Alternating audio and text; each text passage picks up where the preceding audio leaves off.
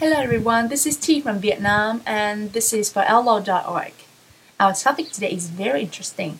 That is, what is an adventure you'd like to take? Well, if you ask me, to be honest, I'm not a very adventurous person.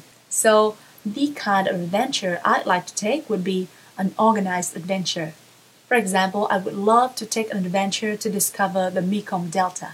You know, to know how people are making a living there and to see how they are producing their daily, you know, products, uh, agricultural products, for example, and to try all the local foods. They must be gorgeous. And also to be part of the scenery around me. So that is the kind of adventure I like to take. How about you? There must be much more adventurous people out there, more than me. So what is the kind of adventure you like to take? You tell me.